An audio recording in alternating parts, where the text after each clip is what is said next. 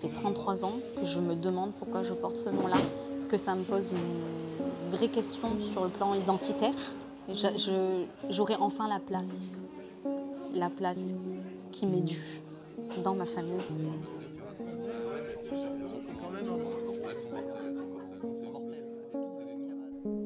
Lorsque la filiation d'un enfant est établie à l'égard de ses deux parents, au plus tard, le jour de la déclaration de sa naissance ou par la suite, mais simultanément, ces derniers choisissent le nom de famille qui lui est dévolu. Soit le nom du père, soit le nom de la mère, soit leurs deux noms accolés dans l'ordre choisi par eux, dans la limite d'un nom de famille pour chacun d'eux. Article trois cent onze tiret vingt et un du Code civil. Voilà ce que dit la loi au sujet du nom de famille. Mais pour beaucoup, le nom de famille reste un impensé. Un élément du décor qui a toujours été et qui demeure, et qui le plus souvent nous convient. Mais pour d'autres, il est le stigmate d'une histoire personnelle plus douloureuse. Et chaque année, près de quatre mille trois cents personnes demandent officiellement à changer de nom de famille. La complexité du nom de famille se niche ici, à l'intersection de la sphère publique et politique, et de la sphère intime et privée. S'attaquer à la question des noms, c'est mettre le doigt sur un sujet qui relève de l'identité, de la généalogie, mais c'est aussi réaliser qu'on se situe dans des logiques de domination, d'invisibilisation, mais aussi dans des histoires personnelles. Un nom de famille, ça n'est pas qu'un détail, ça n'est pas qu'une coquetterie. Tous les jours, des dizaines de demandes de changement de nom défilent dans le journal officiel. Demande numéro mille six, Madame Pérez Emmanuel, épouse Calmel, née le cinq août mille neuf cent soixante et onze à Saint-Jean-d'Angély, demeurant à Cubzac-les-Ponts, dépose une requête afin de s'appeler à l'avenir Béché. Demande numéro quatre mille sept cent cinquante-trois, Madame Rodriguez Johanna, Anaïs, née le vingt-deux mars mille neuf cent quatre-vingt-quatorze à Auxerre, demeurant à Saint-Fargeau-Pont-Thierry, dépose une requête afin de s'appeler à l'avenir Motin. Et au-delà de ça, que nous fait le nom ? Que dit-il de nous individuellement et collectivement ? Et pourquoi vouloir en changer ? Je m'appelle Pauline Paillassa, je suis journaliste, vous écoutez Le Nom des gens, un podcast lesjours point f r.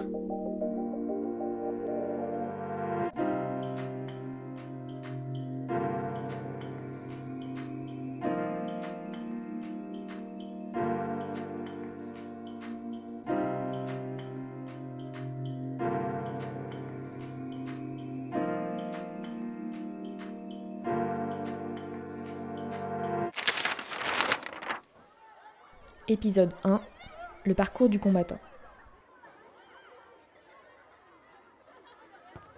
Être appelé par son nom de famille fait partie du quotidien. Mais pour certains, cela devient un poids, parce que notre nom nous relie à un héritage, à un passé auquel on peut s'identifier ou pas. D'autant que certains tentent de l'instrumentaliser et voudraient en faire le symbole de la pureté d'une lignée. Ils se mettent en dehors du groupe, le groupe ne les reconnaît pas comme totalement français. En France, il y a un attachement important au nom de famille. Il serait le signe d'une transmission de génération en génération, d'une permanence à travers les siècles.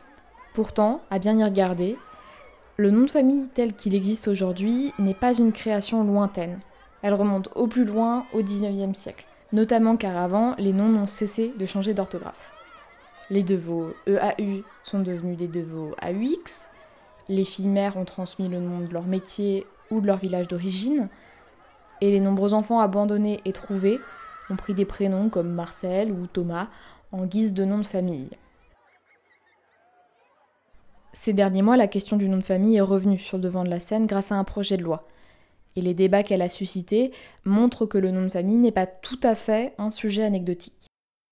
À l'Assemblée, la loi, notamment défendue par le ministre de la Justice, Éric Dupond-Moretti, a fait l'unanimité au sein de la gauche et de La République En Marche. C'est surtout parmi les Républicains et l'extrême droite qu'elle a suscité des critiques. Marc Le Fur, député L R. Profonde, qu'on n'arrivera pas évidemment à surmonter ce soir, c'est évident, le ministre peut souffler, mais nous, nous considérons que dans une société, il y a des éléments collectifs, familiaux, effectivement, qui sont aussi une marque d'appartenance, que dans un certain nombre de cas, on peut s'y soustraire, on peut vouloir y renoncer, et ça peut être légitime, mais que normalement, la société a aussi un regard sur cet ensemble qui, là, Éric Dupond-Moretti, ministre de la Justice. Le, le, le nom que nous portons, on en est fiers, il n'y a pas de difficulté. Ça ne va pas chambouler euh, l'état civil français. C'est de l'ordre de quatre mille demandes. Mais il faut du temps, il faut de l'argent, il faut se justifier, il faut des tas de documents. Est-ce qu'on ne peut pas faire simple et est-ce qu'on ne peut pas laisser à nos compatriotes majeurs la liberté de choisir? Ce n'est pas plus compliqué que ça. Vous êtes en réalité dans une espèce de réaction au plus mauvais sens du terme. Et vous ne voulez pas... Emmanuel Ménard, député sans étiquette, mais très proche de l'extrême droite. D'abandonner un enfant, qu'il soit enfant, mineur ou qu'il soit majeur, hein, d'abandonner le nom qu'un parent lui a donné, cela risque d'être vécu comme un reniement, justement, par le parent qui avait donné son nom. Et, et l'impact, il peut être extrêmement important, extrêmement violent, pour toute la famille, pas seulement pour le parent qui avait donné son nom et qui se voit, euh, qui se voit renier. Et, et, et, euh, et je pense qu'on sous-estime un petit peu justement l'impact de cette mesure. Et là, je rejoins... Pour être clair sur les termes, la loi distingue deux types de noms. Le nom de famille et le nom d'usage. Le nom de famille, c'est celui avec lequel on est. C'est ce qu'on appelait autrefois le patronyme, parce que transmis par le père ou le nom de jeune fille. Le terme a disparu en deux mille deux. Avec la loi qui permet aux mères, elles aussi, de transmettre leur nom. Et puis, il y a le nom d'usage. Un nom qu'on peut utiliser au quotidien, c'est souvent le nom d'un conjoint ou le nom d'un parent qu'on n'a pas en nom de naissance. Et pour l'État, tout ça est très clair, le nom de famille est immuable. Toutefois, il existe un recours, le passage devant le service du sceau, c'est-à-dire devant le ministère de la Justice. Et légalement, tout le monde peut demander à changer de nom de famille, mais à condition d'avoir un motif légitime. Et c'est ici que ça se complique, parce que la loi admet un nombre limité de motifs légitimes. Il y a les Madame Connard et les Monsieur Catin, qui peuvent changer de nom pour éviter les moqueries et les quolibets. On peut également franciser son nom, pour qu'il sonne plus français. Et enfin, il y a la catégorie des motifs d'ordre affectif qui peuvent aussi justifier un changement de nom. Mais cette procédure laisse de nombreuses personnes de côté, ceux dont les situations familiales sont compliquées à démêler, voire des fois improuvables. Et puis il faut aussi mentionner la lenteur de la justice, qui laisse les individus dans l'attente d'une réponse positive, ou parfois négative, pendant plusieurs années. Chaque année, plus d'un millier de demandes sont retoquées parce qu'elles ne cochent pas les cases requises. Mais justement, la loi qui vient de passer devrait changer la donne. Le projet de loi est né en deux mille dix-neuf et porté par le collectif Porte mon nom et soutenu par le ministre de la Justice, qui n'est pas lui-même étranger à cette démarche. Car en deux mille dix, il a fait accoler le nom de sa mère, Moretti, à son nom de naissance, Dupont. Après des rebondissements législatifs, la loi a finalement été adoptée. Et elle est en place depuis le premier juillet. Elle permet désormais de changer de nom de famille grâce à un simple document SERFA en mairie. Et le moins qu'on puisse dire, c'est que c'était une mesure attendue. Dans un sondage de l'I F O P de janvier deux mille vingt-deux commandé par l'Express avant que la loi ne soit votée, vingt-deux pour cent des Français déclaraient qu'ils auraient recours à une procédure de changement de nom si la loi sur l'affiliation passait. Ceux qui étaient favorables étaient en majorité des femmes et des jeunes de moins de vingt-quatre ans. Plus besoin donc de motiver sa demande et de déballer son intimité à une administration, une perspective qui réconforte beaucoup de ceux qui ont dû faire face à la rigidité de la loi. Jessica Rodriguez s'est lancée en deux mille quatorze dans une procédure de changement de nom pour se débarrasser du nom de son père Rodriguez et prendre celui de sa mère, Béraud.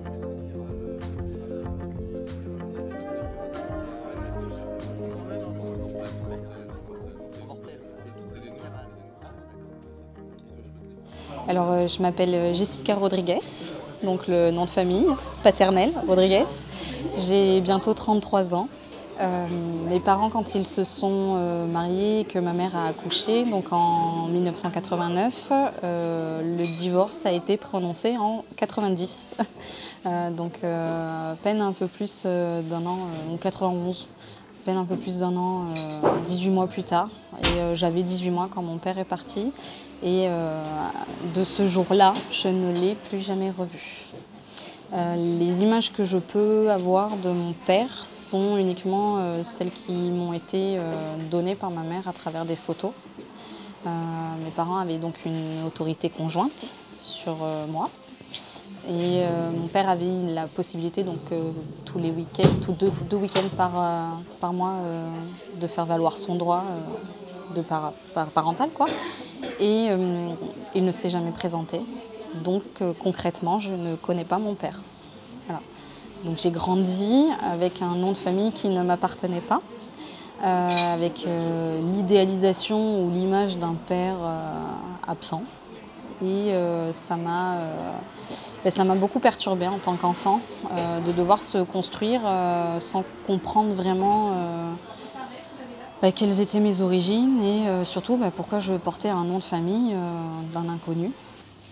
Alors, quand, quand euh, en grandissant, ma mère, elle a toujours été euh, très ouverte euh, sur la question de qui était mon père. Elle n'a jamais été hostile, en fait, envers mon père. Elle m'a toujours dit euh, bah, comment il s'appelait, quand est-ce qu'il était né, si je voulais voir des photos, euh, j'avais accès à ses photos. Si je voulais le voir, elle se débrouillerait pour que je puisse le voir. Euh, puisque, en grandissant, j'ai compris que euh, mon grand-père euh, et mon père ne s'entendaient absolument pas. Euh, il y avait une histoire de reconnaissance de dette. Euh, et un jour, euh, un truc qui m'a marqué, c'est qu'on était chez mon grand-père, j'étais dans la chambre à côté en train de lire des bandes dessinées. J'ai entendu mon grand-père et ma mère se disputer. Et dans la dispute, euh, mon grand-père a dit euh, bah, tu t'en vas, tu prends ta gamine et tu t'en vas. Je ne veux pas de Rodriguez chez moi. Sauf que bah voilà, la seule Rodriguez qui était présente dans la maison, c'était moi. Et euh, je me suis vraiment sentie euh, rejetée et euh, coupable, comme si j'avais commis quelque chose de mal. Alors qu'en fait, je portais juste le nom ben, d'un type que je ne connaissais pas. Voilà, maintenant avec le recul, en en discutant avec ma mère ou mon grand-père, je comprends tous les non-dits qui ont pu, euh, qui ont pu avoir lieu. Euh, mais c'est vrai que euh, je me suis toujours posé la question de euh, pourquoi je porte le nom de quelqu'un que je ne connais pas, de quelqu'un qui ne veut pas de moi, parce qu'il ne s'est jamais occupé de moi, il n'a jamais fait valoir son droit parental, il n'a jamais payé la pension alimentaire, il a été condamné pour ne pas payer la pension alimentaire.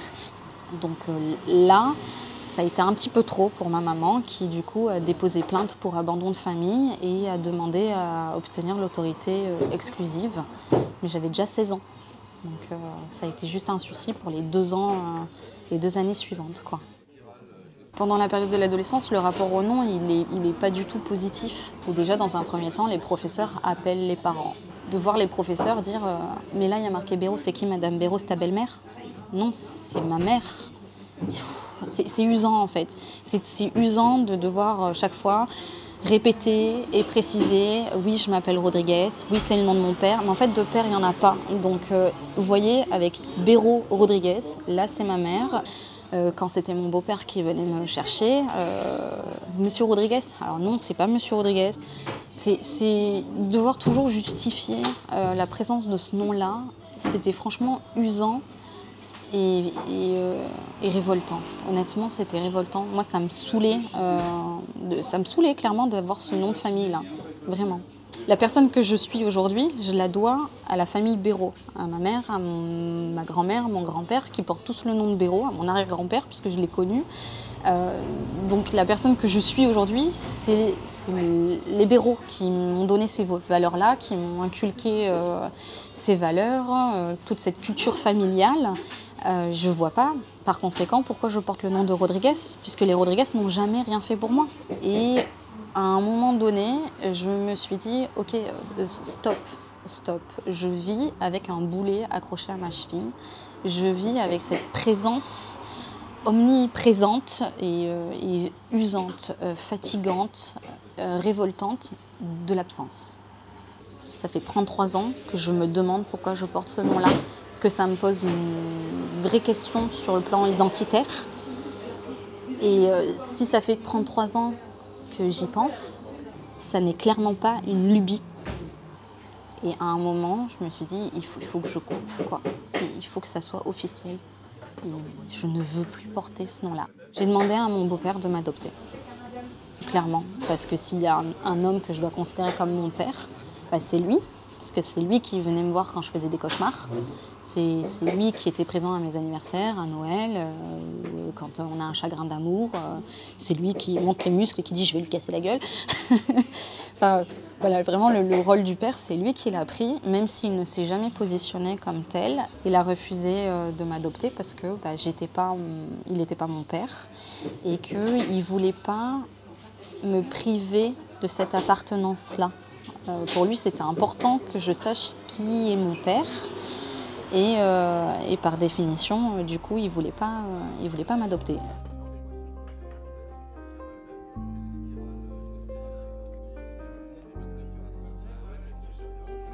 Alors, euh, lorsque j'ai entamé la, la procédure pour le changement de nom, euh, je m'y prends toute seule parce que je n'ai pas les moyens de me payer un avocat. Ma mère m'aide un peu pour tout ce qui est euh, rassemblement des documents, euh, puisqu'il faut prouver un motif légitime. Donc c'est là où je rentre euh, dans un premier temps euh, en possession des premiers euh, papiers du divorce de mes parents pour avoir les dates, euh, avoir les dates, savoir comment la procédure s'est passée. Et euh, je fais ma demande en euh, disant bien que euh, mon père a été condamné pour euh, abandon de famille en telle année, qu'il n'a jamais respecté euh, bah, ce que la, la loi et ce que le, le tribunal lui ordonnait de faire, à savoir le paiement de la pension alimentaire, que j'ignorais qui il était et que du coup je voulais porter euh, le nom de ma mère.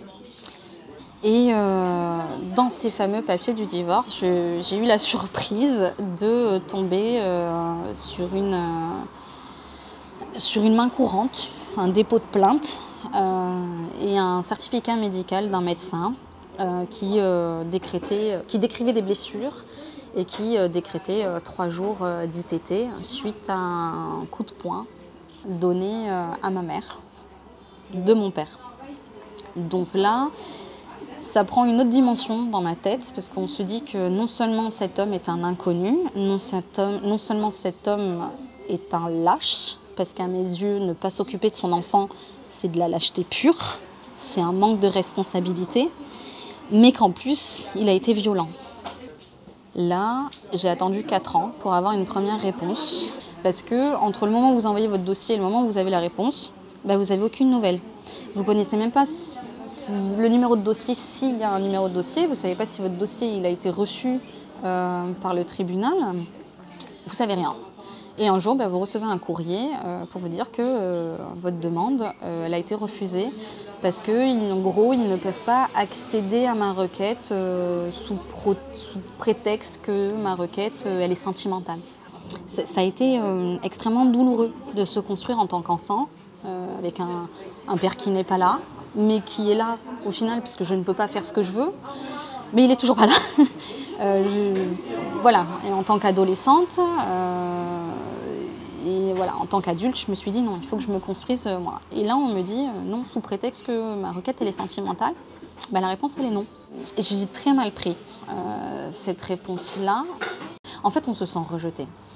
Euh, le, ce sentiment d'abandon, euh, dans mon cas, il est, euh, je deviens émotive, il est violent parce que j'ai été abandonnée par mon père, parce que mon grand-père il voulait pas du tout Rodriguez à la maison, et on ne sait pas où on est, on ne sait pas où on se situe, et quand on demande l'aide de l'État, l'État dit non, hors de question, parce que c'est être sentimental.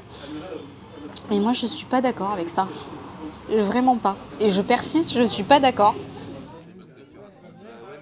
J'ai décidé de faire appel parce que je suis un vrai pitbull et que euh, je, je continue et je persiste à dire que je ne suis pas une Rodriguez. Je ne comprends pas, je trouve que c'est complètement ridicule de devoir porter le nom de quelqu'un qu'on ne connaît pas. Voilà.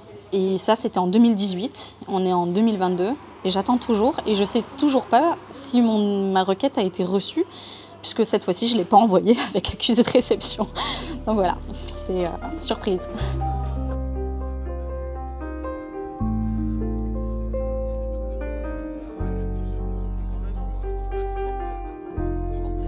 La proposition de cette loi, je l'ai appris assez tardivement.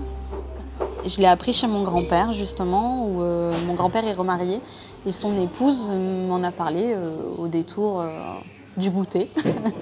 Et euh, elle était vraiment très étonnée que je ne sois pas au courant. Et euh, quand euh, ils m'ont appris ça, j'ai marqué un gros temps de pause. J'ai regardé tout le monde autour de moi, donc euh, mon grand-père, son épouse, ma mère, euh, mon beau-père, et je me suis mise à pleurer. Voilà. Ma mère était contente, oui, mais elle, elle gardait son enthousiasme pour elle. Comme elle n'a jamais critiqué mon père euh, tout le temps de, de mon éducation, ma croissance, ma scolarité, elle me laissait le choix vraiment du, du libre arbitre. Euh, ok, tu veux changer de nom, tu es bien sûr de toi, ok, si tu as besoin d'aide, je t'aide. Elle n'a pas crié sur tous les toits qu'elle était ravie, euh, elle, elle, elle a retenu euh, cet enthousiasme-là. Aujourd'hui, quand on en parle beaucoup plus librement, euh, oui, elle est ravie.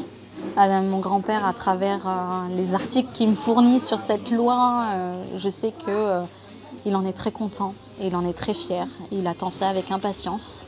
Et je, je, j'aurai enfin la place, la place qui m'est due dans ma famille. Voilà, c'est important, ce sera officiel. Désolée. Donc là, euh, ouais, je, je le sens comme ça va mettre un point final à... à quelque chose qui m'a tourmentée pendant très longtemps. De pouvoir retrouver mon identité euh, entière. Je, je pourrais enfin euh, revendiquer euh, bah, la personne que je suis, à savoir une Béraud.